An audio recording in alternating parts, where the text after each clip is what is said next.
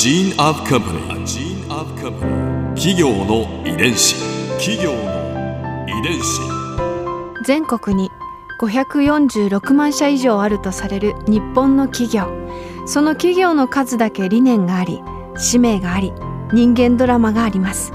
この番組ではさまざまな企業のトップや社員の方にお話を伺いながら成長する企業の DNA を解明していきます企業の遺伝子。ナビゲーターは私千葉なクララとクオン株式会社代表の武田隆さんです。武田隆です。よろしくお願いします。本日は株式会社高政代表取締役社長高橋正樹さんをお迎えしております。よろしくお願いいたします。よろしくお願いします。今回は高政の転機について伺います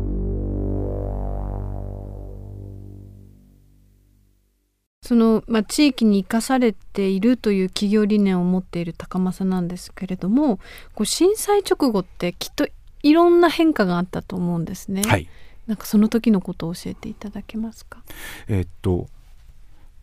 地震が発生した時に私の父、まあ三代目の社長なんえーっとミャンマーにいたんですよ出張で。あ、そうなんですね。社長不在であのミャンマーから帰ってこれなくてそこでさまざまなジャッジをしなきゃいけないっていうのはまず状況になりましたね。で、えーうちのスタッフとか職人がみんな社長がいたらどうするだろうねっていうことを想定しながら、えー自分たちでこうそういう思ってジャッジしていってで震災の当日の夜から、うん。え1週間ぐらいかけてですねもう食べ物が全然陸の孤島になっちゃって女川町内なくなったので7万枚大体当時、えー作ってまだ出荷前のものがあったんですよ。うんうん。それを1週間で大体、まあ、女川町民当時1万人だったんで1週間で全部、えー食べてもらってでその後お電源車両がなんとか来たんででそれでもまだ食べ物ない状況でで熱々の揚げかまぼこ製造ラインが1本だけ動けたんででそれで作って、そこで熱々のやつを12万枚で女川と石巻とその向こうの東松島の避難所に順番にこうずっと配ってってってのをループしてやってってました。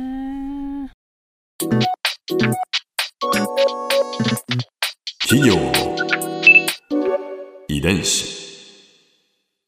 それから復興に向けてもどんどんと積極的に活動されたということなんですけれども、はい。具体的な取り組みを教えていただけますか？具体的な取り組みを語り始めると、多分3日3晩かかるんですけれども。ちょっとギュッとしていたぎゅっとだいてよろしいでしょうか、まあ、本質的な本質的なところを話します。と、そうでしょうね。まあ、復興の施策っていうとどうしてもあの行政が主体で語られるんですね。そうですね。で、まあ、うちの場合はむしろ民間企業として、えー復興事業を行うっていうことで、うん。まあ、行政よりもその例えば議会の議決が必要とかいうよりもフットワークをまず軽くしたいと。はい。でこれを行政ってあと儲けれないんですよ。収益上げられないんですよ、だから収益化っていう点でも民間がやるべきだと。うん。で、公共の立場ではそういう実現できないことを可能にしてさらに継続的なものにしていくっていうのは、うん。利益を上げる民間の立場でしょっていうのが僕の考えだったんですね。利益がちゃんと上がるのであればサステナブル継続的にその活動ができるからですね。はい、うんもう単発で終わってしまうと予算の投下に対するリターンも少ないんですよ。継続することによって、うん。いい意味で前年踏襲できるっていう、はいうんそれがあ見込めるのはやっぱり民間かなというふうに思いまして、何でもやろうとそこの時に思ったんですね。うん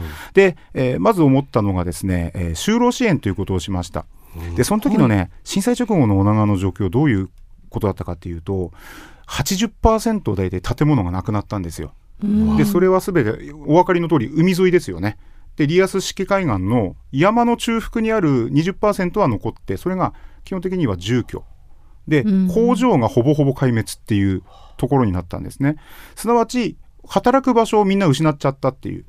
でそういったところになりますんで、えー働く場所がなければ収入みんな得られませんでそこで生活ができませんっていう、えーところなんで、えーこのまま放っておけば女川町から、えー人口流出が止まらないだろうという予測が簡単に立ったんですね。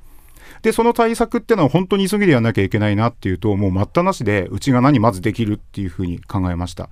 で実際に僕の同級生とかの子育て世代もどんどんどんどん引っ越していっちゃう中で、えーじゃあこの人たちがどうやったらここにそのままいてくれるのかなっていうとやっぱり、えーまず町の復興とかうちの工場とか立派なものができても人が残んないと町じゃないんですよ。うんまずはうちとしては、えー雇用の受け入れというものを希望する人うちの適正の人員を超えてでもワーキングシェアでも何でもしてもまずは受け入れようと。でそれで女川の定住人口を確保しようというふうに動きました。でえっ、とね親父と相談したんですよ。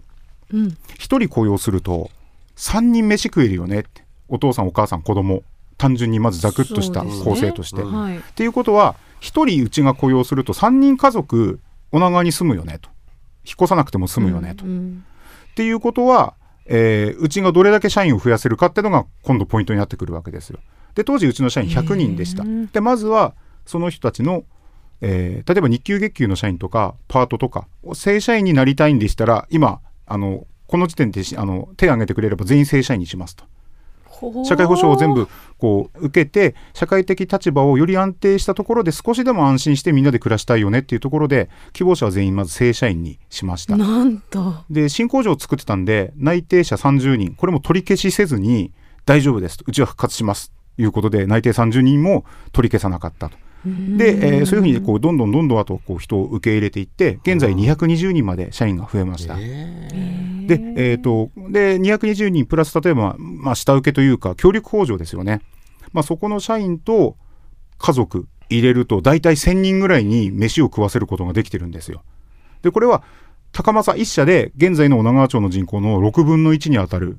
あの人数の定住人口を確保できているという計算にもなるんですね。まあ、それをいち早く動いたことで新工場の立ち上がりもスムーズにいきましたし、まあ、その後うちが復活している様子を見て他の、えー壊滅してしまった企業の代表者社長さん経営者は「えーお高政復活したけどうちどうすっぺな」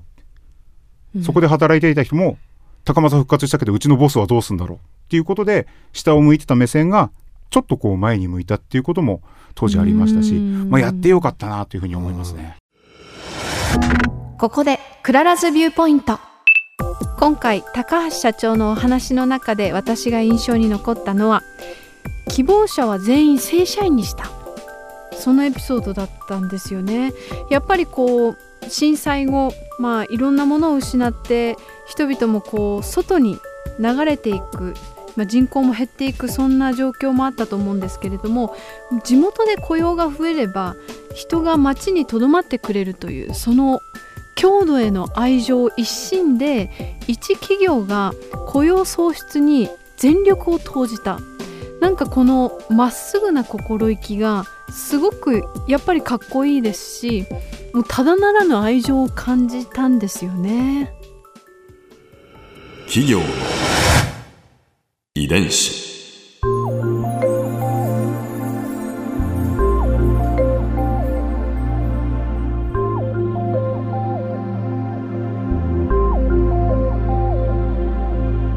この番組はポッドキャストのほかスマートフォンタブレット向けアプリ JFN パークでも聞くことができます。お使いのアプリストアからダウンロードして企業の遺伝子のページにアクセスしてみてください。それでは来週もまたお会いしましょう。企業の遺伝子ナビゲーターは私千葉なクララとクオン株式会社代表の武田隆でした。